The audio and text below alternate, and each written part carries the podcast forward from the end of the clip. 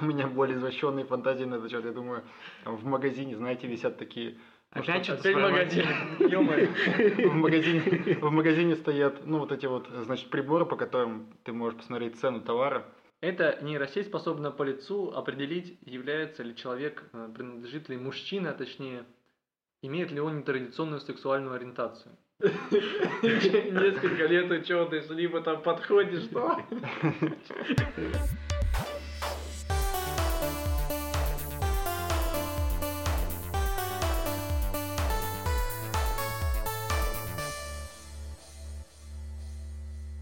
Всем привет! С вами популярный подкаст, первый в этом году.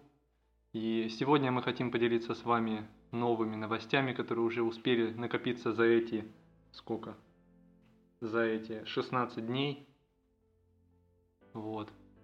И с вами в студии Никита Шевцев. Максим Мазурин. И Альберт Ахмадеев. Да, Альберт Ахмадеев снова в строю. В прошлом подкасте его с нами не было. Мы обсуждали итоги года. Отошел А от он- новогодних праздников. Да, уже отошел от новогодних праздников, готов, значит, влиться в наш строй. Ну что же, не будем надолго откладывать наши новости. И первая новость, которую мы обсудим, озаглавлена так, значит, голубой цвет елем продают, придают нанотрубки. Вот, интересный такой заголовок. А, Значит, исследование провели российские ученые из Красноярска, из Красноярского научного центра э, Сибирской академии, Сибирского отделения Российской академии наук. Значит, они э, выяснили, что у елей и э, пшеницы, сизо-серая пшеница, по-моему, она называется, у них, значит, э, на, у ели на иглах, а у пшеницы на побегах есть восковой слой, внутри которого находятся нанотрубки. Так вот, э, никто до этого таких структур там не обнаруживал. Нанотрубки из воска, кстати, состоят. А вот российские ученые обнаружили. И как же они это сделали? Они взяли, получается, им нужно было как-то отделить этот э, слой восковой от самого побега или от э, иглы. И они решили это сделать очень интересным и простым образом. Значит, они поместили иголки и побеги, значит, пшеницы в дистиллированную воду, а потом заморозили ее. Вода попала под э, восковой слой, потом, когда замерзла, она расширилась, и восковые частицы, частицы воска побега откололись. И затем с помощью там, электронной микроскопии они рассмотрели эти частички микроскопические и заметили в них вот что-то похожее на нанотрубки. Вот. И пришли к выводу, что именно вот эти вот нанотрубки, они обуславливают цвет, который имеет э, иглы, иглы э, ели, ну, э, хвоинки, как это называется, ели, и побеги пшеницы. Вот, благодаря преломлению свет, э, на этих нанотрубках свет изменяется, и, соответственно, ель кажется такой вот Синеватый. синеватый, да-да-да, с синим отливом, зеленый с синим отливом, а пшеница приобретает серый такой цвет. Вот, и оказалось, что почему, значит, э, восковое покрытие вроде примерно одно и то же, что и у ели, что и у пшеницы, но почему-то цвет их различается. Оказалось, что дело в том, что у ели полые нанотрубки, а у пшеницы они заполнены, и поэтому по-разному свет преломляется, поэтому вот у них разный оттенок. Вот такая вот новость у вас. Ага. Есть вопросы, да? Ну, а эти нанотрубки-то, собственно, они из чего? Из воска. Я так понял, что из восковых молекул. А, то есть просто Потому такая, что... типа, как э, как комплектация, такие маленькие, как... Ну да, да, в самой статье, ни в статье, ни в релизе не написано, что они типа углеродные, ни СНТ, ни что, ни вот это. Поэтому, скорее всего, они из воска, потому что, ну, пишут, что вроде как из того же материала, что и а, сам вот слой. Я так понимаю, они просто заметили вот эти вот структуры, похожие на трубки при электронной микроскопии. Мгм. Ну, то есть Ну, это просто как, выводу, ты- что они- как такие, типа, как полые микрокристаллы, получается. Ну да, получается так. э, И они преломляют свет, как бы, и вот в этом их функция. То есть Я они- не знаю, для при- в природе зачем это вообще. Может, они деле. ответственны за цвет. Вот Ну, они мнение. ответственны за цвет. Нет, а- я так понимаю, что именно за синий отлив. То есть зеленый цвет все-таки, наверное. Ну да, да, да. Они вот делали как? Они удаляли вот этот вот восковой слой еще с э, иголок и Мгм. смотрели, и еле становилось обычный зеленый просто. Вот, Ну да, то есть зеленый хлороформ, а как бы такой синий отлив, который я никогда вообще на елях не видел. Я только на картинках видел. Только хлорофилл. Да, да, да, да, да, да, да. Зеленый хлороформ. Хочу, хочу заметить, что они использовали достаточно необычный способ проб подготовки. Обычно Ну. российские ученые с помощью скотча открывают модификацию углерода. Нет, ну а тоже интересный же способ. Достаточно, да, необычный. Ну, вообще, так-то, вода же достаточно дешевая. Ну, дистиллированная относительно. это и можно было, дешево достаточно вот так вот получать, если Кто-то понадобится. делал настоечку на еле. И заметил. И случайно заморозил ее. И заметил интересную особенность, да. Ну, вообще, что интересно, это не, не только, значит, у ели, у пшеницы, возможно, вообще еще и у других растений есть. И вот функция, конечно, этого покрытия не совсем понятна биологически. Ну, а, ну хотя, А подождите, там а что-то там что-то было про, да-да-да, вспомнил, про то, что улучшает фотосинтез. Ну, то есть концентрирует, видимо, переводит. А, ну как все равно же как он не, линза не только преломляет свет, он еще и пере, как это называется, изменяет длину поглощает, волны поглощает его, да, изменяет длину волны, переизлучает потом. И сам вот этот вот слой, который под как-то сама хвоинка зеленая, она поглощает уже максимум вот. Вот из зеленого, да. Ну, то есть, понятно. получает да. максимум из фотосинтеза. Ну или скорее, что может, типа как фильтра действует. Ну, то есть, э, не, не то чтобы улучшает, а, э, увели- у- у- увеличить интенсивность света она вряд ли может, а вот э, Не, ну- просто, выре- просто, как, просто типа как, как, Отсечь. как, как фильтр вырезать типа Да. часть света, вот, ненуж- не используется. ненужного или какого-то паразитного, может быть, с какой-то такой целью. Не-не, по-моему, она как раз вот переводит. э, ну, есть же у хлорофилла а, максимум какое-то поглощение, где он наиболее эффективно поглощает свет и наиболее эффективно, так сказать, использует его в фотосинтезе потом. Есть такой максимум. И, возможно, вот этот вот слой восковой, он э, свет со всего спектра собирает вот этот вот максимум, чтобы как раз большая часть э, света попадала именно вот куда надо. Нет, ну да, и потому что просто он же не может как бы интенсивность света увеличить так или иначе. Он может только, ну, либо отрезать ненуж- ненужное в спектре. Ну, либо сместить длину волны. Как-то. А, Антистоксовую линию. Он же поглощает, переизлучает, в принципе, а, что бы и ну, нет. если, ну, если в таком ключе, то, наверное, да. То, то наверное, да. Требуются дополнительные исследования. Да, Это да, да. красноярские ученые, да? Да, это красноярские ученые. Мне вот нравятся их исследования. Они проводят вот на своих растениях, которые у них там вот растут в тайге, там, э, в этом в Сибири. Ну, у них И это очень нет, классно. конечно. Причем они вот сибирские ели используют именно, вот, ну, которые у них там растут. Мгм. И, ну так-то относительно дешевый метод исследования. Че, ты взял э, хвою, да, поместил ее в дистиллят, заморозил, Ну, опа, отодрал. сделал. Да-да-да, потом взял эти, ну, единственный электронный микроскоп, да, ну что он там, есть в научном центре, как бы, что бы не использовать. Ну, в общем-то, да. Интересное исследование, но на трубке обнаружили, нифига себе. Из воска. Там достаточно большие молекулы, насколько я понимаю. Ну да, ну, мне кажется, они что, могут же агрегироваться нормально. Ну, в общем, наша постоянная рубрика «Тысяча одно применение нанотрубок».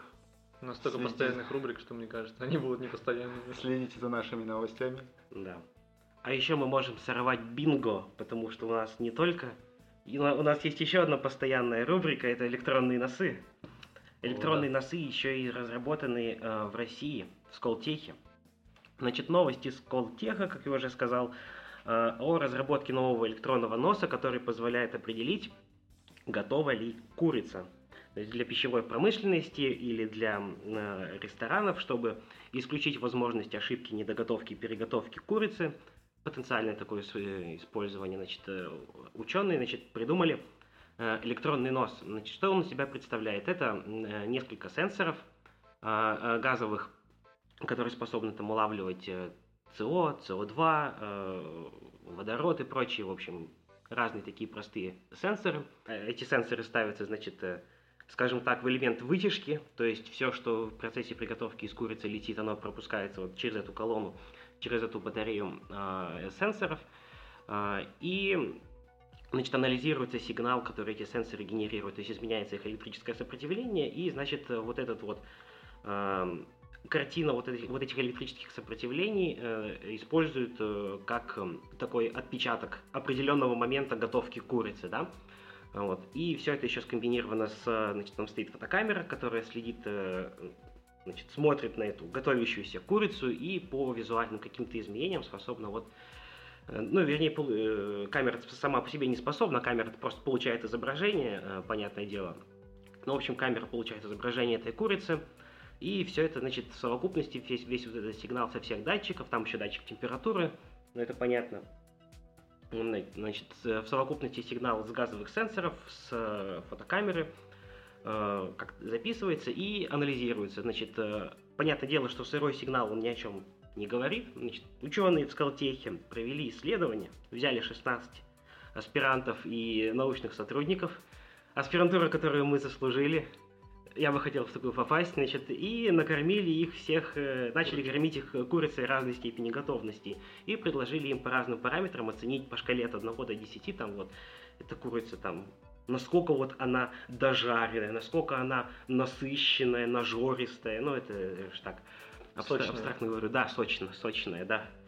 Э, вот. И предложили, значит, им оценить. И вот эти данные использовали для того, чтобы как проклассифицировать сигнал сенсоров. Получили такую систему, которая, значит, в, совокуп- в совокупности по сигналам с датчиков, потому что там летит э, из курицы в процессе приготовления и по ее, по ее там, внешнему виду, в процессе готовки может э, определить курица недоготовая, курица готов, готовая, и курица там переготовленная. Вот, то есть потенциально такую систему можно использовать э, для э, а, автоматизации приготовления. То есть если поставить ее, то э, должны там потенциально как-то исчезнуть ситуации о том, что где-то кто-то не доглядел, курица там пережарена или наоборот недожарена. В общем, всегда она будет вот какая надо, такая она должна быть. И система потенциально такая может сама останавливать приготовления. Вот, в общем, такое вот э, интересное применение. Для электронного носа?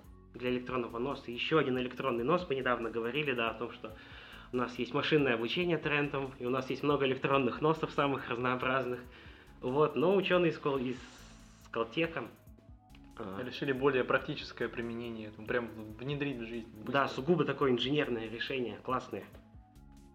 Вот. Нет, вообще суперская, конечно, штука. Так вот можно даже дома ставить, там, типа, не знаю, это может быть как печка, как микроволновка, такой поставил, пипим курицу. У меня более извращенные фантазии на этот счет. Я думаю, в магазине, знаете, висят такие Опять что Опять магазин. В магазине, в магазине стоят, ну, вот эти вот, значит, приборы, по которым ты можешь посмотреть цену товара. Вот я думаю, будет висеть, значит, такой вот центр, сенсор электронный в виде носа, такого пластмассового, реально в виде носа человеческого. К нему подносишь курицу, и он тебе показывает небо это. Не готово еще. Ножка, Курица горит. Ножка же, она похожа на этот, на окончание ватной палочки. То есть на таких, на, на таких на палках насаживается, значит, этот ножка такая куриная и в нос так засовывается. Я такой, о, ну, ну, well done, да, нормальная курица. Хорошо. Потом обратно в печку. А если не well done, то обратно в печку, наверное. Да. Не, ну так заходишь в магазин, да, у тебя тут, э, значит, курочка, тут же на ней ценник, вот этот вот умный, который там... Там подряд висит да, этих свежее, опа, сразу в печку кинул, пошел прогулялся по магазину, пришел, забрал курочку, опа, доготовленную, пошел съел. Ну, система всяких типа давно же, в принципе, всякие существуют или пытаются сделать устройство типа автоматического там гриля, но они же в основном просто типа на время ориентированы.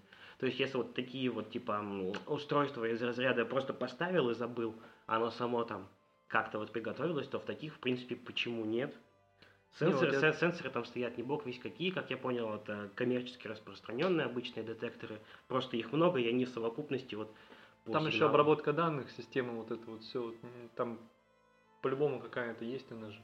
Ну, они же не просто так собирали там данные о вкусе, об этом, они как-то настроили эту систему. Не, понятно, что это машина. Это, обработки. Да, это машина. Дома обучения. не соберешь. Ну хотя. Дома не соберешь, да и как бы у меня даже, когда я читал, были вопросы о том, что э, насколько здесь это все будет зависеть от того, э, как именно жарить, то есть что за курица, если какой там, толщины она. Если там будут даже не то, что какой толщины, А если там будут, например, приправы, они тоже при приготовлении начинают отдавать э, летучую органику, соответственно, сигнал будут, будет меняться уже э, на датчиках. Ну так-то да. Ну, То есть, да, вот Нет, если... Совет, совет в рецептах добавить по вкусу уже не проканает, да. Ну, Нет, толщина тоже влияет. Смотри, либо ты засунул там ножку, которая достаточно тонкая, и там, ну, внешний, внешняя корочка как бы позволяет судить о внутреннем строении, там, ну, грубо, да. Либо ты засунешь целую курицу, огроменную, короче. И, ну, корочка у нее появилась, допустим, при сильном там жаре, а внутри еще сырая, сырая она. Ну, Как бы вот тут вот. Э, э, Ну, как бы да, но это опять же вопрос, наверное, режимов. То есть, если такой коммерческий продукт выпускать, наверное, оно... Вот как раньше, вот микроволновки, когда начинали появляться, ну, так, в каждом доме, я помню, даже когда покупали первую микроволновку дома, значит, такая целая книжка к ней шла, там, типа, якобы с рецептами. И там вот, типа, вот если вы хотите приготовить вот это, значит, нужно поставить там вот это, в такой-то режим установить микроволновку и вот столько-то делать. Вот. А в принципе -то здесь ведь тоже может быть такое же. То есть просто у нас есть такая система, некоторая универсальная, и она уже обучена на приготовление там различных блюд, условно, да. То есть мы хотим там курицу гриль, э, там, или приготовить, я не знаю, там, Курицу терияки. э, что-нибудь, что-нибудь, что-нибудь такое, да, вот. Ты, ты просто выбираешь, что вот я хочу приготовить вот это, вот сенсор настраивается на это, грубо говоря, и понимает, когда вот будет э, готова курица терияки, в отличие от, там, я не знаю, там, пропаренной курицы, условно, какой-нибудь. То есть, в принципе, если это развить, то коммерчески это, От это- курицы до шаурмы. На- наде- Надеюсь, последующие модели этого электронного носа не будут калиброваны на студентов на School Tech. Вполне возможно, что наши вкусы расходятся немного. Да. Так-то да, может быть, в Москве привыкли есть другую курочку. И еще, еще в выборке было мало женщин, там, там на 16 человек всего две женщины было. Кстати, интересный факт. Недавно узнал, что у женщин обоняние более острое, чем у мужчин, поэтому зря они так поступили. Тем более сейчас зима, у всех заложены носы, так что не мо- могли просто не почувствовать, Оцените по, что, шкале, что курица не очень. оцените по шкале 0, 0, 0, 0, 0. Сочная 0, ничего не чувствую. Интересно, если захочешь ты там, например, не свежую курицу вот так вот запечь, что вот сенсоры покажут, как бы на какой она стадии, как это вообще будет отличаться? Это, конечно, странный вопрос, мало ли кто, мало кто захочет, наверное, съесть не свежую курицу, но вдруг. Ну, Окажется. ну, туда можно еще поставить датчиков на, на амины Можно всякие. ценник, да, вот этот. Штрих-код. Штрих-код, да, да, да. Да, вот мы поставим нашу этот курицу со штрих-кодом, с этим, да, определяющим свежесть мяса, и все это будем жарить на системе, которая позволяет определить готовность, готовность мяса. Осталось только... Высокие технологии. Э, На да, кухне. high tech, low life. Кибер- кибер- Киберпанк 2021. Киберпанк, который мы заслужили. Да. А сейчас же еще активно создается курица из пробирки, ну знаете, да? Да, Куриное мясо, курица. Не, на самом деле, мясо, да. кстати, куриное мясо, ну так, текстуру создать сложно, там вот эти вот волокна, все вот это. Короче, креветочное мясо уже запустили Ага. в этом, э, в Сингапуре, по-моему, уже разрешили продавать искусственное креветочное мясо но в ресторанах. Ну, во- вообще, разрешили продавать, но только поставляют в рестораны, потому что это очень дорого пока что получается, там что-то. А по Около курице тысячи. слышу, что KFC что-то вроде такого делает. А у них, у них, короче, там не совсем выращенная курица. Они типа что-то исследуют, но на коммерческом рынке сейчас пока только э, вегетарианская курица. Мгм. То есть, Что это э, значит? ну как сказать, ну почти вегетарианская. Есть разные виды. Ну то есть, либо ты делаешь мясо из растительных продуктов, что-то вот очень похожее на мясо. А, Вот прям, ну в основном это котлеты для бургеров, короче, делают. Знаю, берут знаю. вот э, растительное сырье, там какой-то горох, в общем, специальный, что-то еще смешивают и добавляют, короче, белок из крови из животных, по-моему. Вот, какой-то. И значит он продает вот этот мясной вкус. Все люди едят, такие, о, мясо, мясо. А это на самом деле вот растение. Везде обман, везде обман. Я знаю, что ученые в Израиле, почему я это знаю, потому что наш с вами коллега, э, в общем, он же в аспирантуре в Израиле, и говорит, что он попал в такую команду, которая сейчас работает на Джонсон Джонсон, знаете, эту Да. компанию, Мгм. Они создают, значит, э, белок, ну, то бишь потом мясо из него, а, из спирулины, из водорослей сине-зеленой. Да, я знаю, водоросли Да, отвратительные. Они ее обесцвечивают и говорит, что уже даже добились э, подобия мяса тунца. Обесцвечивать и так сойдет, в принципе, похоже. Подобие мяса тунца такой бесцветный. Бесцветное, да, и знаете, как они вкус вот, подбирали, и как они достигли вот вкусовых таких ощущений, как у тунца. Они взяли сок от консервов тунцовых и добавили вот в свою вот в жижу, сварганили нечто подобное. Да, то есть понятно, что, короче, спирулина обесцвеченная вкуса практически не имеет. Наверное, я, кстати, не знаю. Возможно. Просто она бе- белковая. Зато представьте, ра- значит, придем, значит, не буду называть какую-нибудь такую забегаловку в будущем, и можем не просто бургер выбрать, а можем выбрать материал, котлеты, Да, да. можем Такой- взять, ну, это типа, типа матрицу, можем взять там краситель, Скрафтить. можем взять, да, взять этот э, вкус и запах. И Не собирать... буду называть забегаловку, просто мы приходим и выбираем какой-нибудь не Биг Мак, не просто Биг Мак, а Биг Мак с искусственным мясом. Да. Нет, ну что, нет, действительно, представьте, потом будут такие кулинарные шедевры, как я не знаю, значит, котле- бургер с котлетой из водорослей, там, синего цвета, со вкусом кукурузы и, за, и запахом Ананаса. ананаса, да. По Хоть- соусам из крови животных. Да нет, так-то там эти можно белок как бы искусственно, наверное, получить. Я лелею надежду, что кровь животных не придется использовать. Вот. Ладно, мы что-то затянулись с этой новостью. Да. Очень интересно, уже на другую тему перескочили. Да, не, я в смысле. Мы говорили об электронном носе, перескочили на искусственное мясо. А тут у нас сейчас новость про... Про здание из грибов. Прямиком из будущего. Новость. В чем, собственно, дело? А, В 2014 году в городе Нью-Йорке на одной из выставок, а, посвященных архитектуре, зрителям предстало необычное здание в необычной форме из грибов. А, По форме она напоминала, а, знаете, что-то вроде иглу. Ну, в общем, кто там эти эскимосы, да, строят? Юрта, короче. Снежная юрта. В общем, все это было белого цвета и напоминало, вот текст- текстура напоминала, значит, что-то такое пенообразное. Вскоре казалось, что это здание было построено полностью из грибов, точнее, выращено. И, значит, этой новостью заинтересовались ученые, в первую очередь изданий. Много ли вы слышали научных новостей изданий? Лично я нет. Но вот это одна из них, и уже профессор, я имя, к сожалению, не помню, но он решил возглавить международную, скажем так, лабораторию, которая с 2019 года продолжает по сей день изучать э, виды грибов, которые наиболее подходят для строительства таких жилых зданий. Я сейчас говорю об этом как о чем-то самом, самом, самом, самом, Само собой. Самим собой. самим собой разумеющимся. Но на самом деле это очень футуристическое решение.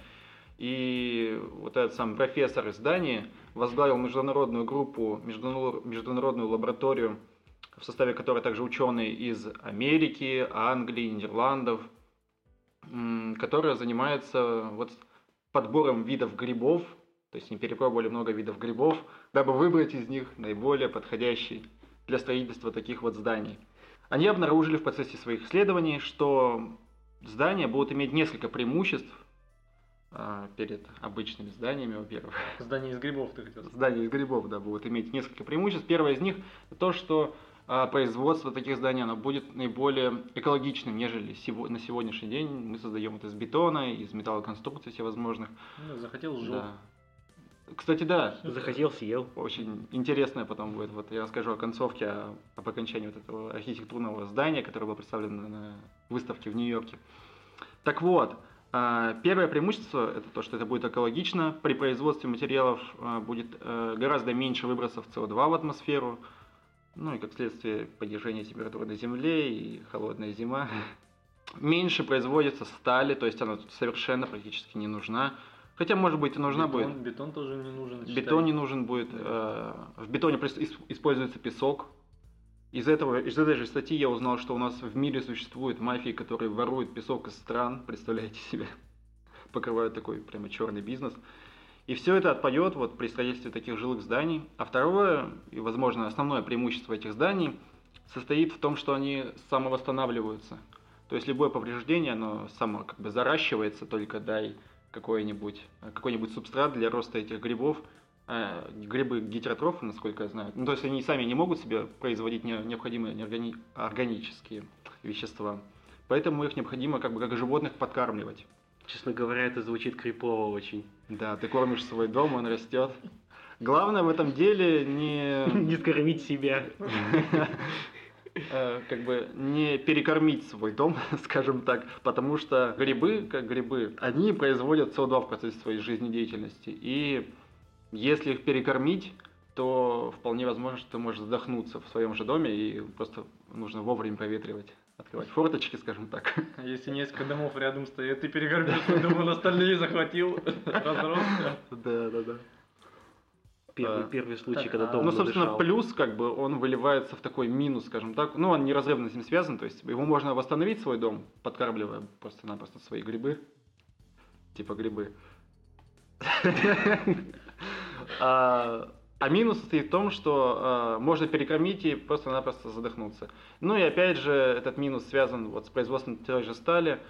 Еще пока достоверно неизвестно, будет ли настолько меньшим количество СО2, чем при производстве стали. То есть все возможно.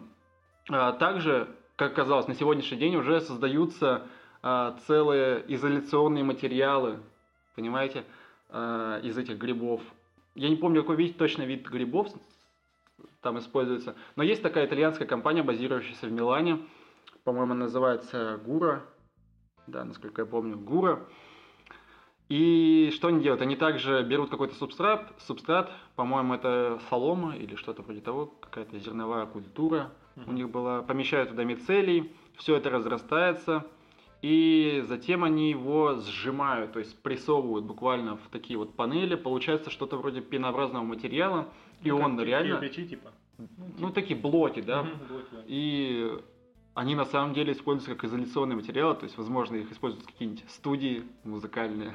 Не как звукоизоляционный или теплоизоляционный или... А вот, кстати, там написано, что просто insulation, возможно, это просто изоляционно. М. Там не про... Не, ну так теоретически. Скорее всего, это как теплоизоляция. Ну да, это Вообще, такие, или да, тепло и да. не знаю, что-то из этого, потому что, ну, такие вот И звука, э, спрессованные штуки, они обычно как теплоизоляция очень хорошо Да, да, работают. да, ты прав. Ну и звукоизоляция тоже из пены Ну, какой-то по- делается. да. Пористая, по идее, Да, оно и да. под звуку подходит Ну, тоже. мне кажется, из, в зависимости от степени сжимаемости как Ну, бы, хо- и количества грибов там в Да, этом хо- блоке. х- хотя, наверное, если это просто э, спрессовка, то есть это просто панели, наверное, это тепло. А вот и, э, там же просто обычно, вроде, насколько я помню, когда зву- звук, звукоизоляцию делают, там больше играют на акустике, то есть там какой-то специальной формы такой это Ну да, да, там делают, такие там, как... э, и, и пики, да, да, да, пиками острые. такими. Мгм, мгм. Ну, я думаю, форму придать этим грибам нетрудно будет. А, что еще там интересного такого произошло? хотел рассказать про конец этой экспозиции. Не, не, это чуть подальше, чуть подальше. Терпение, Никита. А, Еще один важный момент, который выяснили ученые. Если избавить, то есть а, перекрыть доступ этим грибам, вот из которых ты строишь свое здание, к воде, то они как бы попадают в такое созда- соз- Состояние. состояние наподобие анабиоза, то есть они как бы живые, но они перестают расти. Поэтому очень важно будет перекрыть доступ вот к, ко влаге вообще любой эти, эти, к этим грибам.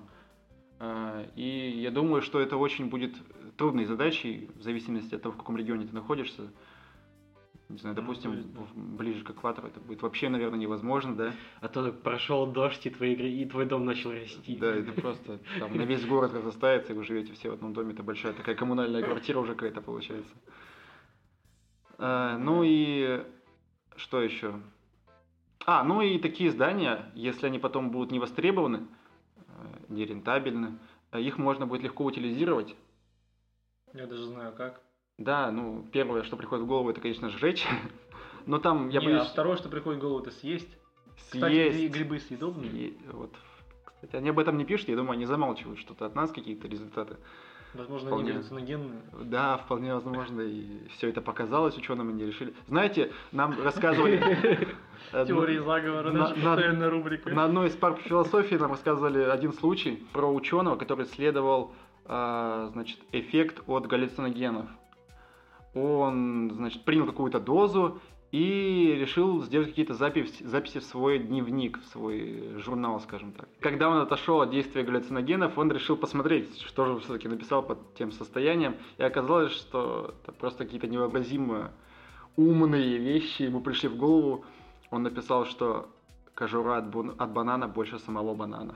Да, да, да, не, не, там было не так, он это... Он исследовал, да, ему во время этого, значит, действия этих веществ казалось, что, значит, он придумал что-то вот важное, важное, важное, а потом, когда он прочитал это в нормальном состоянии, там, да, типа, банан большой, а кожура еще больше. Да-да-да. Ну, Вот такое было написано. Да, это уже бородатая такая история. А, И мы переходим к, собственно, к концу той истории с э, выставкой в Нью-Йорке, да, с тем, э, что произошло с тем экспонатом. Его просто-напросто компостировали, то есть перевели вот в такой вот, как бы... Неожиданно. Спрессовали и э, перевели- Скормили растения Да, в удобрение нормально. буквально перевели. Ну, собственно, второй способ, по-моему, вполне полезный уже, то есть... Как вариант, да, просто обидно. Ты знаешь, как ты построил э, домик большой из лего, и теперь потом пошлось его Да. разрушить. А домик-то был живой. Да. Только вот это. Ну, в этой новости необычно вообще все, по-моему, да. Не, что интересно, грибы так-то вообще очень податливый такой материал, и то есть его можно поместить, например, ограничить ему пространство и так вырасти, чтобы он вот приобрел нужную форму там, Да, стен. создать форму очень легко. Всего. Единственное, как бы тут э, ряд проблем возникает, типа теплоизоляция. В нашем климате в таком домике не поживешь, наверное. У меня лично возник вопрос о том, насколько прочное будет это здание. Да-да-да, насколько он прочный. Хотя, мне кажется, там зависит То это получится как у Ниф-Нифа или Наф-Нафа, там, домика сена, просто-напросто сдуть. Наверное, у грибов даже есть какой-то предел, ну, типа, насколько они могут плотно а, вырасти вот эту вот массу грибниц. Нет, ну типа дома-то они же тоже все равно не простые, это все равно так или иначе какой-то композит. Какие-то композиции Ну, из, там- разных, из разных материалов. Там Поэтому, что-то должно быть, да. поэтому, если я так понимаю, это несет замену чему? Типа бетону? И бетону, и стали, ну, как там написано в этой статье, то есть буквально всему, что сейчас используется. Вот, то есть если, если просто, если у них достаточно механическая прочность, почему бы не использовать их просто вместо основы, а в качестве там изоляции и прочих использовать там... Открыл ты такую дверь своей квартиры и наступил ногами на грибочки. Ходишь, ходишь. Как. Марио, да, по этим грибочкам Да, у тебя пол из грибов. Нормально. Ну ничего, о прочностных характеристиках теплоиз- теплоизоляционных, а звукоизоляционных, а звукоизоляционных они не пишут. Возможно, это пока просто еще рано. Главное вырастить свое здание из грибов, а обо всем остальном можно поговорить попозже. Это вообще получается типа плесневые грибки, что ли? Так-то это уже вот не те грибы, которые в лесу надо пояснить, да, у нас растут. Это грибы, я так понимаю, типа вот, которые на хлебушке, там. Слушай, а я не знаю, я вот не это. знаю. Ну, похоже, что это плесень, по крайней мере, по картинке. И как бы вопрос тут, она вообще для человека, ну, видимо, безопасна, конечно. Ну, Видимо, она у него- Да, наверное, они не будут следовать такое вредное вещество. Хотя на самом грибок. деле любой, по-моему, вот такой вот грибок, который, ну если человек, короче, в нем живет, споры там могут попадать все равно внутрь организма, и типа вопрос, они там вообще. Ну Да, вызовут. реакцию да, человеческого организма на Да. все это. Что, если они захватят мир? Это очень вот похоже на самые плохие концовки Да самых ладно, плохих воду фильмов. ограничим и все. Новый сценарий для Plague Inc., да? Ваши дома сначала распространяются по всему миру, а потом, Потом вы- весь а- мир а- ваш дом. А, а потом вы резко прокачиваете способность, там, какой-нибудь этот, симптом прокачиваете, и все, все помирают. Это похоже вот как на сценарий из фильма «Аватар». Там у них было, значит, это дерево, да, которое которое- связывало всех жителей между Мгм. собой. И вот весь их мир тоже был такой не- некой большой сетью. Не, вообще, кстати, вы знаете, что грибы это самый большой, вот есть, короче, а- один гриб, который самый большой организм, значит, в мире. На Ну, Земле. да, да, да, я тоже о нем Там слышал. он что-то занимает какую-то площадь несколько там в несколько квадратных километров, что-то там такое, и содержит там сколько-то там дофига организмов. Возможно, это координационный центр этого исследования. Возможно, там знает. уже это растут здания из грибов. И, и, учен- и учеными управляют, значит, какие-то грибницы большие. Еще забыл очень важный минус, кстати, рассказать у этого, у этого здания, если оно будет построено. Что Дело у него том, столько минусов там, у него плюсов Ну, только то, что он оно из грибов, блин. Но это должно мотивировать эти минусы исправлять нас. А, А, Дело в том, что грибы, они, ну их точнее, вот структура, их общая такая текстура, она будет очень сильно зависеть от внешних условий. м. От той же влажности, от содержания там углекислого газа, от содержания других каких-нибудь органических, может быть, молекул в воздухе. И контролировать рост уже будет гораздо сложнее его, ну как бы не в лабораторных условиях, а вот, допустим, на улице Первомайская в Екатеринбурге. Не, а так-то их же можно покрыть какой-то мембраной, да, которая будет, например, пропускать, там, не пропускать и изменять свойства этой мембраны, там, Ну да, тут, тут, тут если как бы это просто используется как материал, ну, вернее как э, такой био- био- биологический способ, да, просто когда тебе, так сказать, живые организмы просто материал дают. То есть тебе не важно, что это там грибы или это что-то еще, что, что-то еще другое. Тебе важно, что это просто тебе природа, то есть живые организмы, они какой-то материал произвели, и все. А дальше ты уже берешь этот материал и с ним делаешь, что хочешь. Не, ну они Используешь произвели, но я так понял, используют даже живые грибы.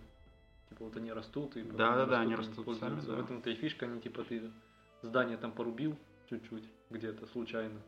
Вот, когда А потом клеил. однажды темной когда, ночью. Когда обои клею случайно поцарапал, там грибочки, а потом они хопа обратно отросли. Ну, да, как бы, ну вот, как бы с одной стороны, да, с другой стороны, мне, честно говоря, слабо видится о том, чтобы вот именно такой живой гриб был бы м, цельной конструкции, что ли. Хотя кто знает, хотя кто знает. Нет, ну как концепт, как возможный вариант, это в принципе круто. Просто вот э, на практике, мне кажется, Да, Знаешь, как говорил Максим, э, великий советский ученый Ландау Лев Давидович, на сегодня наука дошла до такой степени, что мы можем понять такие вещи, которые уже не в силах вообразить. Так что нам остается только понять, что будущее будет наше связано с грибными домами. Кто знает, какой киберпанк нас ожидает. Мы уже много чего нарисовали. Да. И Спасибо. возвращаясь к теме киберпанка, значит, эм, пора уже завязывать нам с грибочками, мы переходим к другой новости, которая называется, значит, э, стэнфордские ученые создали нейросеть, которая способна по лицу определить вашу политическую принадлежность, политическую ориентацию, так сказать. И в США просто две политические принадлежности может быть, как бы, ну, считается, что ты либо демократ, либо республиканец. Есть, конечно, у них там еще всякие партии, там что-то еще, взгляды, но как бы они определяют, что вот либо ты демократ, либо республиканец, другого не дано. А, вот, и создателем этой нейросети является стэнфордский ученый Майкл Казинский, который ранее создал нейросеть Гайдар. Эта нейросеть способна по лицу определить, является ли человек, э, принадлежит ли мужчина, точнее, имеет ли он нетрадиционную сексуальную ориентацию, вот так сказать. А, Значит, больше мы ничего про эту сеть не расскажем. А а вот новая, новая программа, она по лицу определяет, да, вашу политическую принадлежность. Я не знаю, почему эти люди так, так любят что-то определять по лицу человека. Ну, в общем, вот эта вот нейросеть а, и автор новости, которую, значит, мы приводим, он считает, что все это чушь собачья, так сказать. Вот, в принципе, мы, наверное, тоже так считаем, потому что, ну, уж не прям чушь собачья, но точно псевдонаучная вещь. Вот, потому что определение там характера человека по лицу, чего-то там еще, вот, э, и так далее и тому подобное, это все, значит, э, разделы, это все называется френология. А френология это у нас псевдонаука, которая ничего не, не доказана, в общем, там ничего. Вот. А новое исследование очень достаточно, очень простое. Брали лица людей, брали их политическую принадлежность, прогоняли этот массив данных, обучали, значит, нейросети, и типа потом она должна была определять там а, человек вообще какой партии, там, демократ он или республиканец. Вот, и оказалось, оказалось, на практике-то они же проверили это все. Оказалось, что нейросетка-то определяет э, с точностью аж 70%, является ли человек там тем-то и тем-то. А при этом а, человек, вот другой человек, он определяет принадлежность политическую по лицу с точностью 55%. Ну как, 50 на 50, типа. Угадал, не угадал, вот. А нейросеть, значит, достаточно, значит, зрит в корень, так сказать. Но, как бы, все это достаточно спорно, потому что политическая ориентация человека может меняться, по идее, в течение жизни. И что, и при этом твое лицо изменится тоже. Это как-то очень странно звучит. Совсем демократом стал. Ну, возможно, ты, конечно, просто попадешь из э, тех 70%, которые угадает нейросеть, в те 30%, которые она не угадает. Как бы тут... Нет, мне на самом деле, у меня есть два поинта. Во-первых, мне сразу вспомнились такие тесты ВКонтакте, типа кто ты из Наруто. Поэтому я предлагаю, давайте соберемся и сделаем нейросеть, которая будет определять, кто ты из Наруто. По лицу. Да. То есть мы а, покажем кстати, по лицу-то это более реально, это более, ну как это, приближено к реальности, потому что Типа, ты похож на персонажа Наруто внешне. Ты вот. Ну да, да. Вот. Никто из нас, мне кажется, не похож на персонажа Наруто. Вот, так что, поэтому там просто будут рандомные варианты ответа. Ну, а вот во-вторых, кстати говоря, мне кажется, это не совсем прям то, чтобы уж бессмысленная э, нейросеть. Тут дело в чем? Опять же, может быть, я, конечно, ошибаюсь, но вот, грубо говоря, Америка в чем-то тоже условно нельзя, конечно, наверное, сказать ее прям многонациональная сторона, да, но там же много штатов, и штаты различаются, и в этих штатах живут люди. Э, мне кажется, внешность людей в штатах тоже немножко ну, Похоже. она разная, да, то есть если все равно какие-то статистические анализы наверняка внешности проводились, то есть, и, допустим, что там у проживающих на Западе э, там внешность будет немного отличаться по каким-то признакам от проживающих ну, понятно, на Востоке. климат разный, потому что там да. освещенно все это. Так же, собственно, как и в любой, наверное, большой стране, в том числе, как и в России, вот в таких, да, то есть, есть где есть какое-то э, географическое распределение большое, и вот, и мне кажется, опять же, вот в этих штатах есть какой-то определенный, ну, менталитет, наверное, неправильно будет сказать, а может быть какая-то склонность людей э, выбирать по каким-то историческим, может быть, причинам, да, ну, то есть, не знаю, опять же, я про Америку мало что знаю в таком ключе, ну, вот, например, там, знаешь, что там у Техаса свои какие-то определенные убеждения, да, и эти убеждения не будут совсем не совсем могут совпадать с убеждениями моднявых поциков из Калифорнии, грубо говоря, да, ну там да, они более Марков Цукер, Цукербергов. Вот. И это отражается как бы вот какое-то мировоззрение их, которое э, историческое, культурное, будет влиять на политический выбор. И если вот начинать проводить, то есть мы получаем, что Э, люди живут в какой-то определенной местности, у них определенные взгляды, определенные взгляды из-за этой из-за их принадлежности, да, географической и культурной, и у них из-за географического положения определенная внешность. И вот получаем, что значит а, оказывается, что там грубо говоря, Запад за демократов, Восток за республиканцев, условный, там вообще понятия не имею э, за политику Америки, да вообще за любую.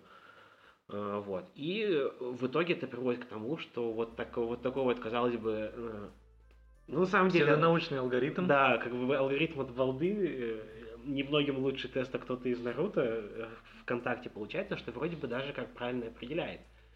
Ну, есть, мне кажется, ты просто как-то сейчас подгоняешь это реальность под то, что они получили.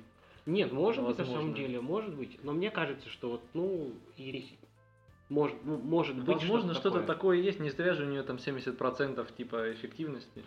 Ну, это, кстати, вот. большой вопрос, как Но... такой большой точности, достаточно большой точности она достигла. Нет, нет так-то 70% как бы. Нет, и смотря какая выборка, там про выборку да, ничего не да, скажут. Кстати, да. Бы. Если выборка там человек 50, ну, ну вот типа, про, про человека это говорят, это 55 определяет, да? Но это ну, 50 на 50, по сути, ну, да? нейросеть просто лучше угадала, больше вариантов ответа. Да. да. Ну да, смотря что за, за ну, хотя вот, ну, ну, ну, кто знает, мне кажется, может быть, это будет иметь смысл. Хотя, может быть, это бы имело смысл еще когда-то там давно. Все-таки поколения меняются, традиции меняются, поэтому то, что я, наверное, наговорил, оно э, может быть уже не так релевантно, как сколько-то лет все назад. Все равно же как бы это то, что там в Техасе за одного голосуют, в, ну, у них в Аризоне, например, да. за другого, да, это все равно статистическое, типа там ну, тут да. столько-то, тут столько-то. Все равно люди разные там. Ну, как бы, и политическая принадлежность может тоже меняться. Ну, то, что, то, то, что это вот может это. меняться, да. Но а, речь идет... Не нравится, например, тебе Трамп, вот он э, это, сначала ты в него верил, голосовал за него, а тут вот Байден понравился. Ну Потому да. что он лучше. И у тебя происходит метаморфоза на да, лице. У тебя, да. У. Нет, нет, ну как бы с максимально объективной точки зрения, оно как бы да, но люди вот не всегда же они объективно э, судят, да? Они, просто, просто мне почему-то кажется, что есть определенный, не знаю, какой процент таких людей, но наверняка такие люди есть, которые бы сказали, что я вот никогда вот этого вот там, я не знаю, там, э, э, там ты стараешься не назвать партию? Не, не, не партию. Никогда бы не допущу вот этого вот еврея условного какого-нибудь, вот никогда вот у меня вообще никак... Э, чтобы он у власти не стоял. Да, вот не может быть такого, чтобы вот человек такой-то национальности стоял у Ну, это, короче, да, российские предубеждения какие-то. Расистские да, предубеждения. Вот. Вообще, и мне кажется, такие на самом деле не могут, есть, да. могут иметь место. Может, это на самом деле процент... Не, или знаешь, ты небольшой. был, был молодой, например, ты там был, заголосовал там за демократов, да, такой постарел, у тебя морщинка появилась, это уже республиканец ты по лицу. Морщинка. Ну, кстати говоря, тоже. Республиканская морщинка. Это не даже, даже не морщинка, а может быть на самом деле так, что есть, например, но опять же, это к Америке мало, наверное, относится, но в целом, если на подобные исследования представить, например, в условной тоже России, да, где вот большее число партий, ну просто существует, да, и есть, например, партии, которые больше э, агитируют вот как молодежь и больше работы с молодежью проводят, и, и больше там часть молодежи будет потенциально вот за них. И вот ты, значит, скармливаешь тоже нейросети э, фотки людей, они, смо- они определяют условно там возраст людей, и на основе возраста, грубо говоря, получается, определяют партию. Ну, такое тоже возможно, конечно, но Ты- сейчас, по-моему, все партии с молодежью практически работают. Ну, Ну ладно, это понятно, что да. это процент свой. Это, все я так тоже в вакууме рассуждаю, как бы немного. Вообще это все очень В России на- политическая ситуация э, немножко сильно другая. Нет, я, я говорю вообще просто абстрактно. Просто мне интересно, например, это нейросетку, если это адаптировать под Россию. Нас республиканисты или демократы? У нее точно будет Какой стопроцентная. партии? Да-да-да. 101 процентная. 101 процент точно. Вообще это все очень похоже на то, что они просто решили про демонстрировать. По- по- Повесточку отработать? Нет, э, просто посмотреть, как Да работает. они решили как- просто вот выборы Ну это тоже, да. Просто посмотреть, как работает их сеть. То есть с таким же успехом можно было любой другой результат ожидать. И по другой любой результат ее как бы заточить эту нейросеть. Не, ну да, как бы, как бы я это э, озвучивал уже как-то, что вот эти все машинные обучения, как бы насколько они вообще на самом деле честные. То есть они же на самом деле не вскрывают ничего, они просто, грубо говоря, натренируются. А, ну, есть вот, если есть какая-то корреляция, неважно, настоящая Ну да. она или ложная корреляция. на самом деле я слышал, что это как-то есть такой закон, в общем, в статистике, что корреляция не означает причинно-следственные связи. Ну да, Кстати, да, да. вот. А как бы машинное обучение, оно же работает именно вот на таком. То есть, если есть видимая Ей пофигу, ей да. пофигу, да. есть какая-то причинно-следственная связь, нету, она Да. просто ищет корреляции. Это уже на находит такой черный везде. ящик похоже больше. Мгм. Да. Еще когда у нас был выпуск про этот, э, про запахи, про машинное обучение, когда что-то там натренировали. Насколько все вот это вот э, э, действительно Точно, реально вообще, да. По большому Это счету, просто, бы- мне да. кажется, статья пример того, как делать не надо. Куда, не- где не надо использовать машинное обучение. Ну, типа, искать связи между явлениями, которые не связаны. Мне показалось, слово евреи. Мне показалось. Да, согласен. Натягивание такой теоретической совы, то есть экспериментальной Да, на совы на теоретический глобус. Да, ну, в общем-то, согласен. Ну и в завершение давайте тогда новость. Вернусь, я что-то сегодня все за пищевую химию говорю. Новость про кофе. Да, кофе мы любим, кофе любят многие. А, Как известно, как известно, есть э, различные сорта кофе, э, выращиваются. А, Самая такая популярная и самая считается, наверное, вкусная. это- Популярное, это- популярное в России и в европейских странах.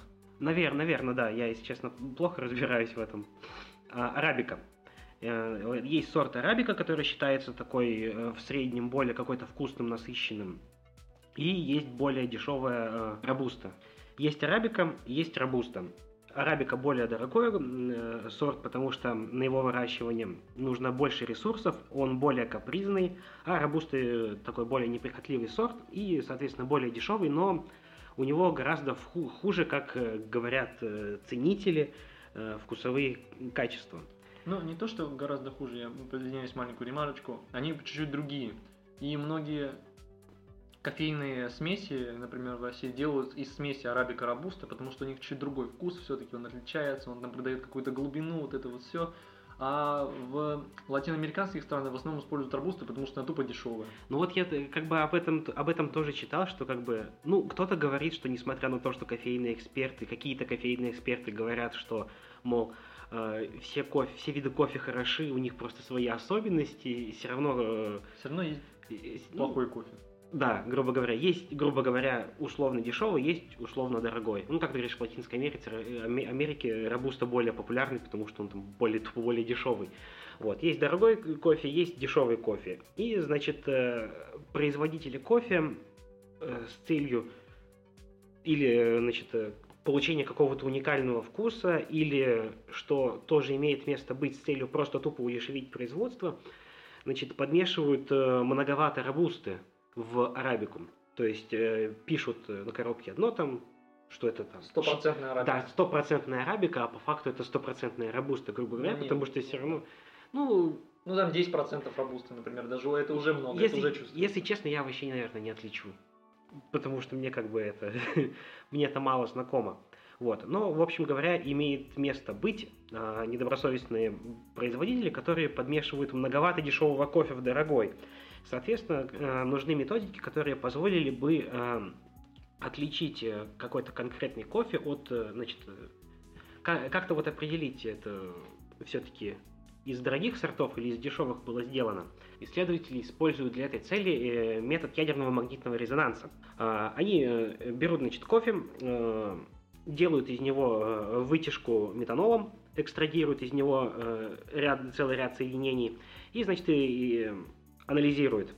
Анализирует EMR-спектры вот этой вытяжки из кофе. Значит, исследователи, там много веществ в этой вытяжке, но там есть, э, как оказалось, два таких вещества. Ну, вернее, конечно, известно, что они есть. Это 16-метилкофестол и кагивол. А, значит, э, два соединения. И вот оказалось, что 16-метилкофестол наиболее характерен для робусты, а кагивол или кагивол не знаю, как это правильно на русский перевести, э, это соединение наиболее, которое доминирует в арабике. И вот по соотношению, значит, э, в вытяжке из кофе можно определить, какие, из, из каких сортов кофе делалось. То есть наблюдая, ученые наблюдали линейную зависимость между содержанием Э, вот этих двух соединений? Да, между содержанием вот этих двух соединений и э, там, процентным содержанием арабики и робусты. То есть они готовили смеси, а потом анализировали э, коммерческие сорта кофе. Вот, и, значит, ученые придумали вот такой вот, не сказать, что на самом деле сложный метод. Ранее они уже пытались что-то подобное ре- реализовать, но э, использовали в качестве экст- э, для экстракции использовали хлороформ. Ну, это было не очень удобно. Теперь они используют метанол, метиловый спирт для экстракции.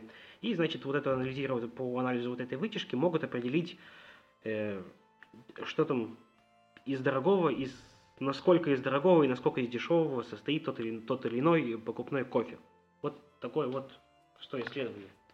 Не, ну так-то они исследуют какие-то вот коммерческие сорта доступные да, кофе. Да, ну, я про то, что проверяли ли реально вот э, производители так вот мухлюют. Ну, или они чисто брали стопроцентную проверенную арабику, стопроцентную проверенную рабусту, смешивали их в разных соотношениях и на этом. Как я, как я понял, они сначала готовили, да, смеси сами, угу. вот, а, и анализировали их, собственно, поэтому они нашли вот этот вот... Корреляцию, ага. Нашли корреляцию. А, а потом они исследовали э, коммерческие сорта кофе. Но там как бы у них в целом, в целом, вот у них есть такой э, большой график, значит, где они все откладывали все вот эти точки по содержаниям. И вроде бы как э, в целом сохранялся линейный тренд. То есть есть э, отклонение от прям линейной зависимости, но оно какое-то... Нет, оно на самом деле достаточно большое, то есть оно есть, но оно не такое э, прям критическое. То есть, может быть, кто-то проверяет, может быть, кто-то нет. Но так или иначе можно это вот использовать, как они говорят, э, для э, еще для предсказания. Для предсказания только чего, я так и не, не особо понял. И для анализа. Ну, предсказание будущего. того, как будет там вкусовые соотношения. Ну, вот эти вот э, вещества-то, они же, наверное, вкус создают, да? Ты, например, какую-то смесь хочешь сделать, хочешь какой-то вкус создать, определенное соотношение, если хочешь создать вот кофестола и 16О там вот этого вот соединения. Мефистола. Э, да. Мефистофель. А, если ты хочешь определенное соотношение вот сделать их вот этих соединений, ты, например, точку на графике ставишь, определяешь, сколько у тебя арабики, сколько рабуз ты смешиваешь, их вот у тебя кофе с нужным тебе там вкусом. А, ну, кстати говоря, с этой точки зрения, с этой точки зрения, ну, ну наверное, теоретически да. так можно поступать. А вообще я думаю, что этот метод применим не только для кофе, но и для других э, веществ, которые там в дешевое добавляют дорогое, ой, наоборот, дорогое добавляют дешевое, значит, таким образом, типа, снижая затраты. Вот, например, чай, мне кажется, так делают многие листовой. И потом в дорогой чай добавляют дешевый чуть-чуть там и типа продают его. Ну, вполне, Ну, многие так муфлируют. вполне возможно, да.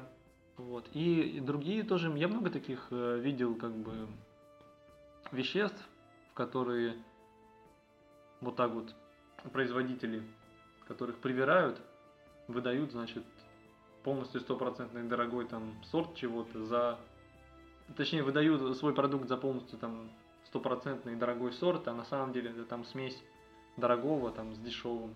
Вот, и в принципе такие системы на основе ИМР, мне кажется, вообще бы зашли так, для аттестации уже там Для Например, аттестации добросовестности. добросовестности. Да, дома у тебя стоит такая. А, дешевый. Вообще у меня назрел очень важный вывод ко всему этому. Все чаще мы ста- стали, становимся свидетелями что, того, что ученые исследуют просто обычные продукты питания. Мне кажется, это происходит на обеде обычном. Они сидят, едят, там пьют кофе, такие, Да, так, а, такие, слушай, у нас Что-то кофе какой-то не очень. Да, давай-ка это исследуем. Тут курица что-то недожаренная какая-то ну, в том деле. Давай, давай сделаем, чтобы она дожарилась, да. Или просто мы такие новости убираем. Да нет, Про это еду. просто, просто мы выбираем. Я думаю, ученые всегда исследовали окружающий мир. Нет, а пищевая химия, ну Да. такая вот, она достаточно интересная вещь. Да, просто, пище- просто пищевая химия это одно из тех, что легко приложимо и понятно, наверное, доступно массовому пользователю, потому что едим мы все. Да, у всех есть ИМР. Да, портативный. Спектрометр. Не, вообще я думаю, кстати, что эта штука для всяких импортеров, вот кто импортирует зарубежные продукты из-за рубежа, если они хотят там быть уверенными Ну в да. своем продукте, Они уже типа точно их же марка, себе позволить, всякое такое, они сырье вот это вот берут, проверяют, например, ага, фигня, больше не будем его брать, например. Мгм.